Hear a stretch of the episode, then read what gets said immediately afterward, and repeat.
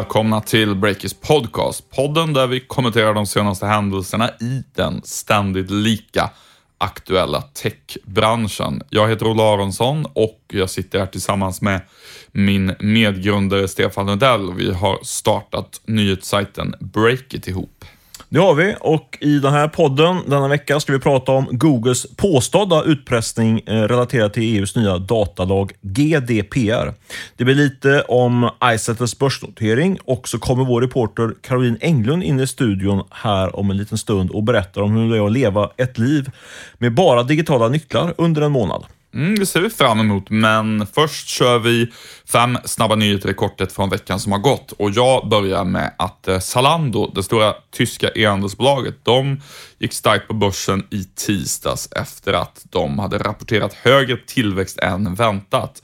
Eh, från svenskt håll så var det kanske ännu mer intressant att Zalando-ledningen flaggade för att H&M nu är en av deras viktigaste partners och det pågår diskussioner om ett utvidgat samarbete. Spännande att följa fortsättningen där. Verkligen. Eh, det kommer också vara intressant att följa fortsättningen kring eh, det bolånekriget som vi har rubricerat det, eh, som handlar mycket om att nya hungriga fintech-startups går in på bolånemarknaden för att utmana de, de stora jättarna. Och nu igår kom det faktiskt tecken på att det börjar hända saker på den här marknaden. Statistik från Finansinspektionen visar att bankernas bruttomarginal på bolån minskade med sju punkter första kvartalet 2018. Inte jättemycket och fortfarande så påpekar Finansinspektionen att bruttomarginalen ligger på historiskt höga nivåer. Men jag tror ändå att man ska ta det som en liten intressant datapunkt på att det håller på att hända någonting där på den här marknaden som är gigantisk. Ja, det blir intressant att följa det där kvartal för eh, kvartal och, och se om trenden fortsätter eller till och med stärks. Eh, du, i samband med noteringen av Spotify så sålde Sony Music, som var storägare där, aktier för nästan 7 miljarder kronor. Eh, och i veckan så kom uppgifter om att även Warner Music, också stort skivbolag och musikförlag, har kränkt av stora delar av sitt innehav i Spotify. Eh, och den försäljningen ska ha inbringat runt 3,5 miljarder kronor. Och nu undrar man ju lite grann vad, vad vet de här musikjättarna som, som vi inte vet kring Spotifys framtid? Mm, kanske lite oroväckande om man är tung, eh, lång som det heter i Spotify-aktien. Eh, familjen Wallenberg eh, har gått in tungt i det svenska AI-bolaget Peltarion. Eh, det är via stiftelsen FAM som man investerar 115 miljoner kronor i en runda där även EQT Ventures, som också är kopplat till familjen Wallenberg, de är också med på törn i den där rundan på 115 miljoner kronor. Vad eh, Peltarion faktiskt gör är lite sådär höjt i dunkel. Vi bad vår reporter eh, Jonas Delange reda ut det och det gör han i en artikel på breakit.se. Läs gärna den. Mm, eh, Autoliv, det stora börsnoterade bilsäkerhetsbolaget, deras avknoppning Veoneer fortsätter att biffa upp sig inför börsnoteringen efter sommaren. Eh, anledningen till att det är relevant i den här techpodden är att Veoneer eh, förenklat ska vara den nya coola delen av Autoliv med mycket teknik för självstyrande bilar och så. Eh, Veoneer de har nu finansierats upp med 10 miljarder kronor från Autoliv, eh, mycket pengar. Och de ska då göra en jättesatsning på just teknik för självkörande bilar. Eh, och på tisdagskvällen då så blev det också klart att tre eh, styrelseledamöter från Autoliv går in i Veoneers eh, styrelse. Sen tidigare är det ju klart då att Autoliv-chefen Jan Karlsson ska ratta den här satsningen av Veoneer. Mm. Eh, vi har ju snackat om det här på redaktionen, att Veoneer är ju ett bolag som vi verkligen ska ha koll på. För det skulle jag vilja hävda är kanske, ja, i alla fall ett av börsens eh, hetaste bolag just nu. Inte minst eh, efter att den extremt framgångsrika finansmannen Christer Gardell har blivit stor. Jag tror till och med han är störst ägare i Autoliv och indirekt då i Veoneer. Och han har motiverat den här investeringen med att han tycker att det finns en väldigt spännande potential i Veoneer. Att han tycker att man får typ Veoneer på, på köpet.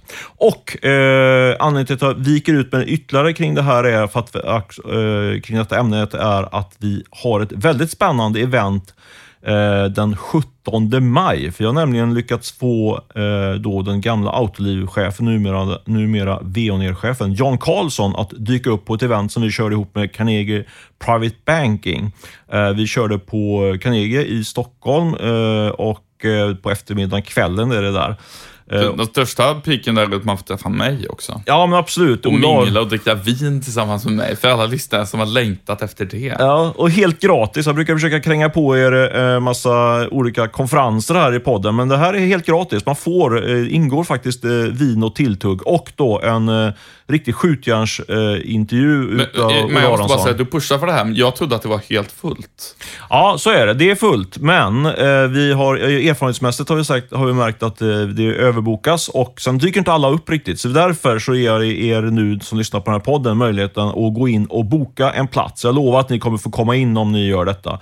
Det är på, sajt, eller på webbadressen då carnegie.se breakit. Carnegie.se breakit. Men Man är ju lite, om man ändå inte har något för sig då och är intresserad av självkörande bilar och så, är man ju lite knäpp om man har möjlighet att gå och inte gör det. Gratis vin och man får träffa mig och Jan Karlsson. Gör det. Och skulle det strula med den här, den här webbadressen som jag precis gör, så dra ett mejl direkt till mig. Stefan at breakit.se så löser vi det på ett eller annat sätt.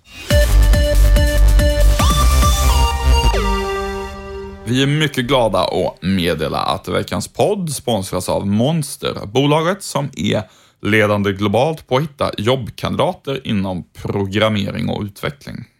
Det känns ju riktigt bra. Monster har varit med oss nästan ända sedan starten av Breakit för dryga tre år sedan. Deras platsannonser syns på vår sajt på olika ställen och nu har vi alltså ett djupare samarbete på gång.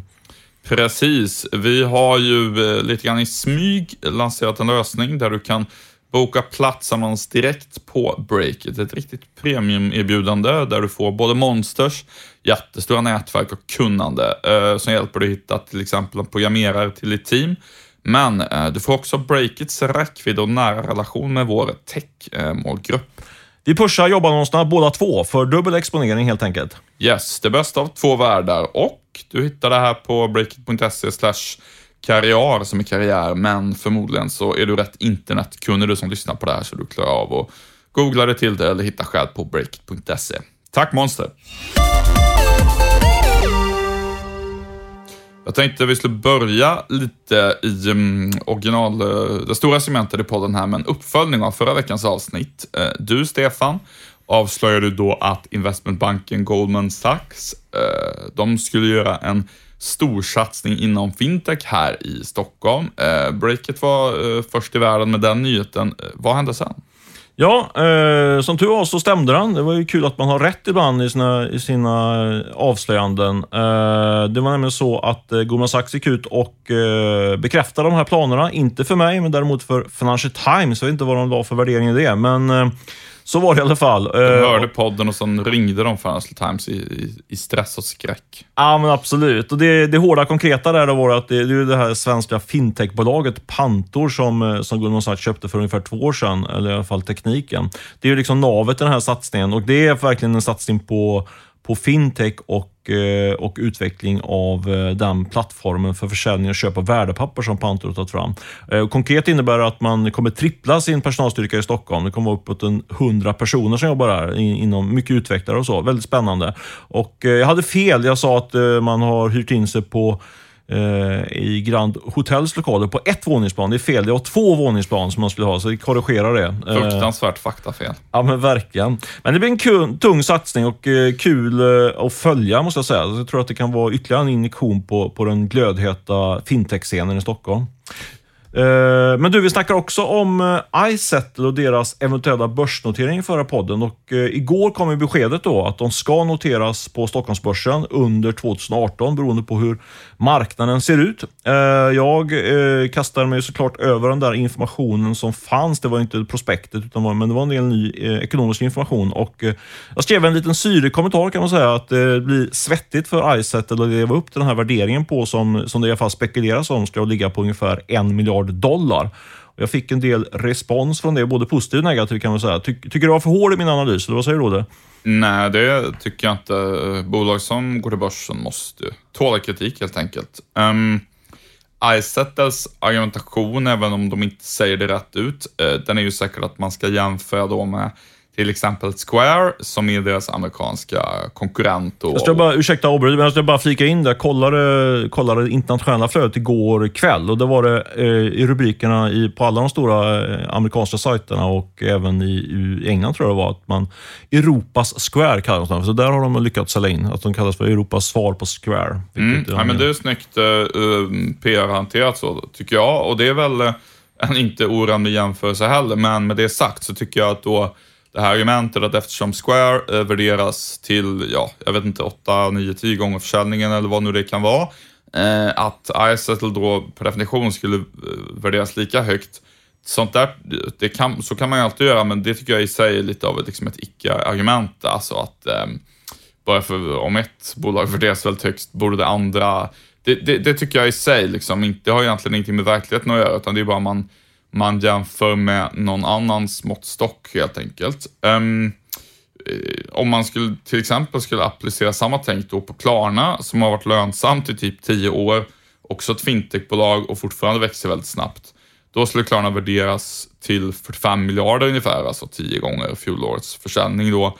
Och eh, nu värderas det till ungefär hälften av det kanske. Så att, jag vet inte, jag tycker att det där med även om man då skulle ägna sig åt sådana här så kallade relativvärderingar så är det liksom ändå inte fullt applicerbart på, ja vad ska man säga, sådana här nya eh, digitala nischbanker, snabbväxande fintechbolag generellt, utan det är om man tar just Square då, som ändå är jättemycket större än Izettle. Ja, men så kan man, jag håller med dig egentligen i, i, grund, i grunden, men samtidigt är ju inte finans, finansmarknaden funkar ju mycket på, på det sättet. Jag hade en del eh, eh, mejlkontakt med, med stora investerare under gårdagen. Och de, de anförde liksom, de tittar ju på Square och säger att, eh, att eh, och så frågar de också lite grann om tillväxtpotentialen och så. De, de flaggar ju för 40% tillväxt tror jag det är i iSettle. Mm. Och då fick jag svaret att, ja men, ha, men det är bara 10 gånger, då borde de ju, då borde de ju vara lite högre värderat än en miljard. borde vara värd 1,2-1,3 miljarder baserat på omsättning 2018.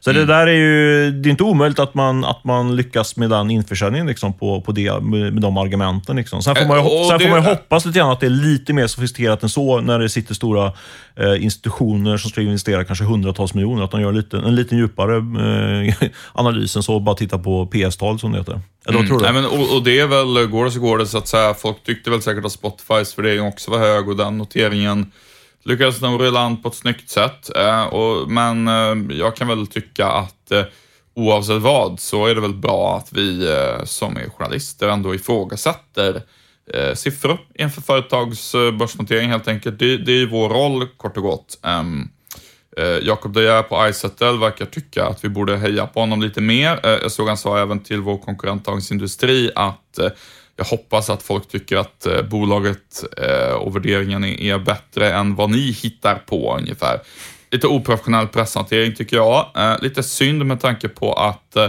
organisationen överlag som de har byggt inför noteringen ser seriös och vettig ut eh, på alla sätt med ny eh, finanschef och, och chefsjurist och, och sådär. Så att... Um, kan man väl lägga till också, nu säger jag, jag var tydlig och säga, jag har ingen insyn i det digital källor, men så, eftersom jag jobbat som ekonomijournalist nu faktiskt i snart 20 år så vet man ju ofta, jag säger inte att det är det här fallet, men det är ofta var den typen av läckor kommer ifrån. Och det brukar vara investmentbankerna som, som hjälper bolaget med, eh, med noteringen. Så jag, tror att eh, just det, det blir lite löjligt där, hitta på. Vad du, alltså, mm, Nej, men absolut. Nej, men det, det, är inte seriöst, utan, utan vad det handlar om här är att eh, vi hoppas ju att det går bra för Izettle som bolag. Liksom. Man måste kunna ifrågasätta en värdering på ett eh, kritiskt sätt som journalist när ett stort, ganska stort bolag ska noteras. Eh, du, nu ska vi snacka om ett av mina favoritämnen, GDPR. Alltså den nya lag om eh, hantering av personuppgifter som snart träder i kraft i EU. Eh, lite oväntat så grävde du upp en nyhet i det här ämnet som fick väldigt stort genomslag faktiskt. Mm, det måste man säga, just det, framförallt oväntat när det gäller mig. Då, för GDPR är ju ett sånt, ehm, ett sånt ord som gjort att jag har zonat ut direkt när jag hört det ordet. Du var ju väldigt tidigt på, jag måste ge dig cred att du var tidigt eh, på och såg eh, den, de potentiella riskerna för breakit som företag. Och så vi, jag känner mig väldigt trygg i, i, eh, vår hantering faktiskt. Men med det sagt så är det ju det, anledningen till att jag snappar upp det här, det är ju att det snackas otroligt mycket om det här kring, eh, ja, egentligen eh, skulle jag säga alla som har någon form av liksom så här företagsledande ställning på, i, i Stockholm eh, och i Sverige med omnejd, liksom, och även ute i Europa. Eh, för det är ju som du, precis som du sa, att det träder i kraft här inom kort. 25 maj så införs ju en en straffavgift om man inte lever upp då till GDPR-direktiven. Eh, och Det som jag snappade upp då, det är att eh, Google har gått ut med en ny annonspolicy som, eh, som bland annat eh, de nordiska mediejättarna Bonnier och Schibsted reagerat väldigt starkt på kring. Eh, vart ganska mycket fram och tillbaka fick, eh, på vad det egentligen innebär den där annonspolicyn som Google gått ut med. Men det som fakta är målet är ju att om man inte signar upp sig på den som mediebolag, då kommer Google stänga, stänga till den annonskranen utav flera miljarder faktiskt som rullar via deras plattform DoubleClick. Så det är väldigt, ett väldigt tydligt eh, hot från Google måste man säga, mm. Eh, som medierna måste agera på. Men sen är det oklart lite grann vad man ska agera på, hur och, och så vidare. Men eh, det var det som jag uppmärksammade, att den svenska mediemarknaden skulle kunna gå miste om i storleksordningen en miljard på årsbasis om man, om man inte signar upp sig på de här reglerna som egentligen härrör från GDPR-lagstiftningen. Eh, precis, och man kan ju säga då mm, lite mycket materia här som kanske många inte känner till så.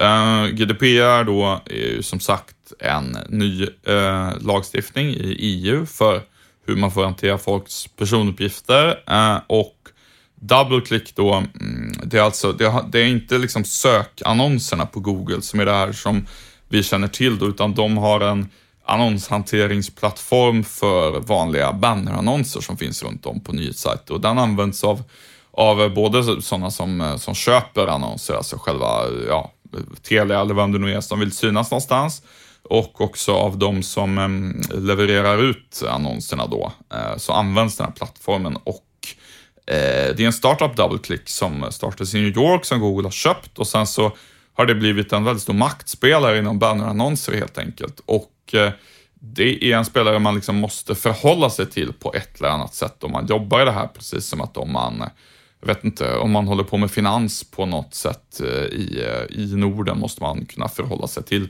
Nordea som är en stor mäktspelare där. Liksom.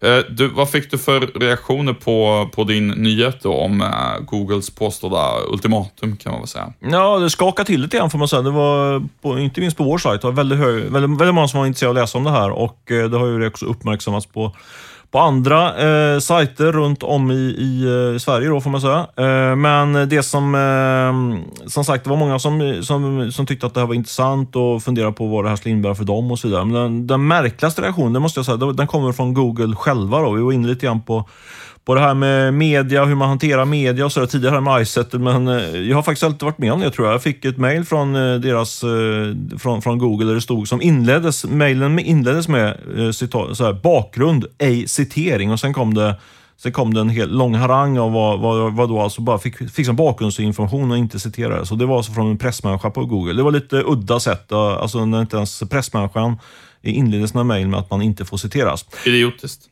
Ja, lite så får man säga. Nej, men det är jätteidiotiskt bara. Det, jag kan säga, skicka, om, om du inte vill citera mejl, skicka inte sådana mejl till mig. För då blir, tänker jag direkt att jag citera allting. Bara för att visa att så, sådär, det är liksom inte seriöst någonstans. Nej, nej det, är inte, det är det faktiskt inte. Och det, men jag tycker också att det säger någonting om, jag tror att det kan vara lite grann att det, det kan vara en orsak till den här förvirringen kring GDPR, eh, Googles annonspolicy, DoubleClick. Eh, det är en orsak till att man, man är inte så bra på att kommunicera helt enkelt. Varför det råder så stor förvirring i den svenska mediebranschen om vad, vad Google faktiskt vill eh, och, och, tänker. För om man då kommunicerar på det här ganska stappliga sättet. Då. Eh, så det var en, men, men det jag tar med mig framförallt från den här bevakningen, det är att det är ett väldigt stort intresse för, här, för den här typen av frågor nu och vi, vi ska ligga på. Vi, vi har faktiskt avdelat reportrar som bara gräver det här med kring GDPR nu. Så det blir intressant att följa framöver på breaket hoppas jag. Mm. Mm, äh, verkligen. Och, och um, eh, här börjar ju klockan ticka lite grann när vi pratar just den här annonsfrågan. Uh, förenklat handlar det alltså om att uh, Google då enligt, enligt många publicister kan man säga, så vill då Google att man skriver på ett avtal om att dela med sig en massa personuppgifter med dem och publicisterna säger ungefär att uh, ja, fast då bryter vi mot den här nya EUs lag om personuppgifter så vi kan inte skriva på det här och dela den här datan med Google, men då, eh, då enligt våra källor får vi säga och enligt vad publicister säger så, så säger Google att det här måste ni göra annars vill inte vi handla med er. Och, eh, och, och det, ursäkta, men det, det kan, jag också, kan vi tillägga också att eh, de, några av de största europeiska mediebolagen har ju skrivit ett brev som vi har tagit del av, som vi har publicerat på, på mm. Breakit, där det framgår också just det du sa. Liksom. Ja, ja, verkligen. Så det, det är ju verkligen bekräftat på så vis att publicisterna säger det, men Google säger att nej, så där gör inte vi alls och det är lite allmän förvirring där. Men mm. vad jag tänkte komma till är att här tickar klockan, alltså vi pratar 25 maj, det är ganska mycket pengar som skulle kunna ryckas bort från alla möjliga svenska tidningssajter och så över en natt där om det här liksom, ultimatumet faktiskt leder till att Google slutar handla med en del publicister. Vad tror du då som kommer hända den närmaste tiden i det här, tema, i det här ämnet? Uh, ja, men om vi zoomar ut från annonsbranschen då och pratar eh, GDP generellt så skulle jag säga att de stora luckorna fortfarande är mejl och annan social kommunikation. Det är ju så att eh, om jag mejlar en anställds personuppgifter eh, till dig i Outlook så är det en hantering av personuppgifter och sms och folk skriver tjockt till varandra på Facebook Messenger och, och vad det nu är. Och allt det där är ju liksom eh, fortfarande rätt otydligt hur det ska hanteras. Om man läser eh, lagen så som, så som det står så är ju det en hantering och eh, då skulle liksom alla behöva införa någon sorts ärendehanteringssystem per mail där man raderar alla mail som har, alltså att det inte blir mail så fritt som det är idag. Utan Låter som en mardröm administrativt. Men ja, kanske, men precis. Ja. Och, och, där har jag pratat med, med GDPR-jurister som själva säger att ja, ja, vi kommer inte heller följa lagen per den 25 så att säga. För att det där med mejl, och, det går inte. Det är ju mer en liksom nedskriven variant av kommunikation, alltså av samtal mellan människor nästan. Det, och det, mm, det är väl den stora... Annars tycker jag det ändå är oftast är hyfsat tydligt hur man ska hantera personuppgifter. Det är okej okay att ha sina anställdas personnummer för att um, man ska kunna betala ut lön till dem och det är okej okay att ha mejladresser till folk om de frivilligt har signat upp sig på ett nyhetsbrev och så. Alltså det där är väl, det är väl bra och, och tydligt och så. Uh, men ja, mejl och, och, sms och allt sånt där tycker jag är den stora konstiga luckan som eh, men det låter lite absolut. Tror du att man kommer lösa det med någon, liksom, någon form av tilläggsdirektiv eller någonting, liksom, att, så, man, så man slipper göra det, det du målar upp nu? Jag vet, jag vet inte faktiskt. Det, det, och det vet nog inte EUs eh, representanter själva och jurister verkar inte heller riktigt. Alltså det, eh, jag skulle väl säga så här att, eh, att um, man kan väl göra, man kan väl gissa och spekulera om att uh, man kanske bedömer internt bruk lite annorlunda från annat bruk. Alltså att uh, man håller på och skriver om liksom kunders personnummer och sådär, blir en tolkning. Och sen om vi här internt håller på och mejlar, du, att jag smsar dig, du, jag behöver ha personnummer till vår nyhetschef, vad är det nu igen? Kanske bedöms på ett annat sätt. Mm. Det, men det är bara jag som, som så här, helt okunnig icke-jurist som försöker resonera kring vad som skulle kunna vara en, en, en rimlig juristpraxis. Då hälsar vi vår eminenta reporter Caroline Englund välkommen tillbaka till Breakits podcast.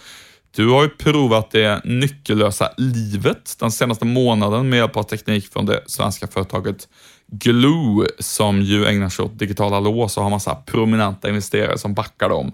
Eh, kan inte du börja med att berätta, mm, hur kom det sig att du ville prova det här? Ja, men jag bevakar ju e-handel. Och en väldigt stor grej inom e-handeln är att den ökar. Och kunderna blir kräsnare och ställer högre krav på hur och när de vill ha sina leveranser. Nu vill man inte hämta saker på ett utlämningsställe utan man vill ha det hem. Och gärna eh, liksom när som helst på dygnet. Och man vill inte ens vara hemma när varorna kommer hem. Och då har ju flera bolag då sett att eh, lösningen skulle kunna vara ett digitalt lås som gör att eh, eh, ett transportbolag kan leverera saker när folk inte är hemma helt enkelt genom att öppna dörren digitalt då. Just det, så då kan man kanske dela ut en tillfällig nyckel då till eh, Postnord eller vem det nu är som ska komma och lämna något hemma hos en. Så det har ju kommit flera bolag som Glo till Sverige idag bland annat. Och sen ser man ju också en stor, ett stort tecken på att det är en trend är ju att jätten Amazon lanserade ett eget digitalt lås i oktober förra året. Och även eh, eh, Sveriges största låsbolag Assa Abloy, de eh, eh, hoppade på tåget där och köpte det amerikanska digitala låsföretaget August Home, Home förra året också. Just det. Så de det här satsar är liksom något Mm. där både startups och stora spelare satsar väldigt mycket just nu. Och det låter ju rimligt någonstans. Uh, vet inte hur många gånger man har varit med om att Eh, man får något sms om att vi har försökt leverera något hem till dig och så vill man liksom förklara att eh, jag var inte hemma och, och, sådär. Men, men det, det verkar svårt att lösa med, med eh, traditionell teknik i varje fall. Du, nu har du testat, kan inte du ge oss en bild från, från start till mål hur det Ja, men till att börja med, hur det gick till att skaffa den här tekniken från Glue och komma igång. Ja, men att skaffa det var jättelätt. Jag bara beställde låset på nätet och det kom väldigt snabbt dagen efter. Och sen eh, Glue har ju så att man kan installera låset på sitt befintliga lås. Så det är ju bara att skruva på det ovanpå sitt lås hemma på mm, dörren då helt enkelt. Eh, Så det, man kan använda nyckeln fortfarande, men man kan också använda en app och låsa upp det med. Är det sant? Det fungerar alltså? Den kopplas ihop med det vanliga låset? Ja, liksom. precis. Det är ett digitalt mekaniskt lås kan man säga. Så det kände jag var smidigt. Jag, kunde liksom, jag bor i hyresrätt, man vill inte byta hela låset utan det här var ganska bra, ett bra alternativ. Bara där blir jag jätteimponerad att det gick att göra så. Det tänkte jag liksom inte gick. Jo, nej men det, det, det var en fördel. Eh, så, och det står ju på deras hemsida att det är jättelätt att installera, tar tio minuter, inga problem sådär. Mm. Eh, men jag kände ändå så att ah, jag, jag är inte så teknisk, jag kan knappt sätta upp en tavla. Så att, eh, jag frågade två personer som är liksom, ingenjörer och tycker om att läsa manualer och liksom, har koll på sånt här. Och jag kan säga, ja, det, var inte, alltså det tog inte tio minuter, det tog betydligt längre tid. Mm. Eh, Men de löste det ju till slut. Och sen ska man ju koppla det här låset till sitt wifi och det tog ett tag att liksom hitta hur vi skulle göra det, vad vi skulle ha adaptern och så att liksom signalerna skulle nå fram och sådär. Just det, så att det, det är... Det, är, det funkar bra, liksom, men man måste ändå, som alltid, lite teknikfix och, och sådär. Och det kanske tar någon timme eller något att få det att funka. Då. Ja, men ungefär. Drygt jag, jag, jag är också oteknisk. Jag hade nog också tyckt att oj, det var lite jobbigt att fixa med det där. Liksom. Ja, man kan tydligen köpa liksom, någon som kommer hem och installerar det, men det var ganska dyrt. 800, ja, ja, ganska mycket pengar. Så jag, ja, det, det går ju att lösa själv. Jag, jag tror liksom att eh, ja, det funkar. Mm.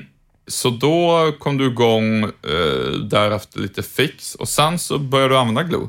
Ja, precis. Då hade jag ju laddat hem appen då och anslutit mig till eh, mitt lås och börjat testa och låsa upp från mobilen. Det var jättesmidigt. Man står i hissen och har kanske matkassar eller barnvagn och sådär. Man har ju ofta mobilen i fickan eller det är ganska lättillgängligt och då kan man ju bara låsa upp på vägen upp. Man behöver inte liksom ställa ner allting och hitta nycklarna och låsa upp sådär. Så det, det, det funkar fint. Och sen var det en annan funktion som jag tyckte var lite rolig, att eh, man trycker på låset två gånger innan man går ut. Och så eh, liksom väntar dörren ett tag och så när man har gått ut och stängt dörren, då låser den sig. Så då behöver man inte liksom låsa manuellt eller via appen när man går. Ah, just det. Det är Ja. nästan min favoritfunktion. Det blir lite så robotdörrkänsla, att den liksom förstår vad du gör och stänger och låser sig själv. Ja, precis. Man trycker på den och så går man ut så bara Mm. låser den sig. Just Jättesmidigt. det.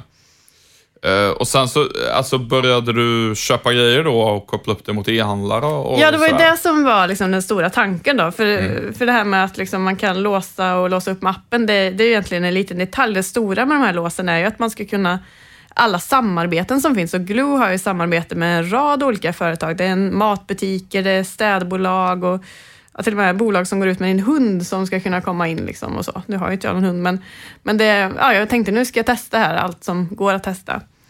Men det visar sig ju då eh, att det inte var så enkelt för mig. För jag bor ju i fel kommun. Jag bor i Sundbyberg. Aha.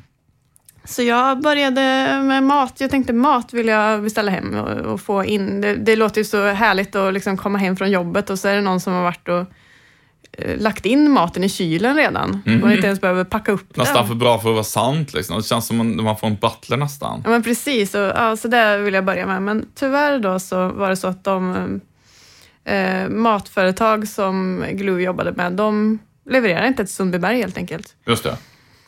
Ehm, och jag tyckte liksom ändå, jag bor ju eh, väldigt nära centrum. Det tar ju tio minuter med tunnelbanan, sju kilometer hemifrån till T-centralen. Liksom. Mm. Trodde att eh, jag bodde tillräckligt centralt, men Var levererar de någonstans? Det är liksom bara innerstan, jag som bor på Gärdet och så kan Ja, liksom du, få kan, du kanske kan överta mitt lås. Ja, just det. Men det kanske vi kanske ska testa Ja. vidare där. Ja, jag tror det, för det är ju roligt att testa tjänsterna. För det är ju Ja, det som är grejen liksom. Just det. Och var det fler som var samma grej, liksom att det här fortfarande bara kommit till Ja, alltså- en väldigt liten del av Sverige så att säga? Det visade sig då att eh, jag inte kunde testa en enda av de här tjänsterna.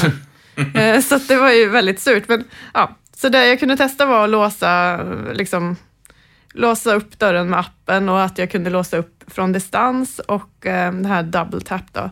Och eh, att jag kunde, det som har varit lite roligt är ju att eh, man får ju ett, eh, det plingar till i mobilen när dörren har blivit låst eller upplåst via appen. Jag kan se när min man kommer hem från jobbet. Och det låter som så här Jag vet, det är, li- det är lite läskigt så här, men samtidigt som man bara, ah, nu är han hemma, bra då vet det. Liksom. Ja. Ja, ja, Men det- ja, jag är Precis, lite... det, det är svårare att, eh, att eh, ha en affär när man har den. Precis, eller så, "Va- varför gick du inte raka vägen hem från jobbet? Nej, men, Ja, precis. Ja, man kanske inte ska skaffa det där om man har en väldigt svartsjuk och lite halvparanoid partner.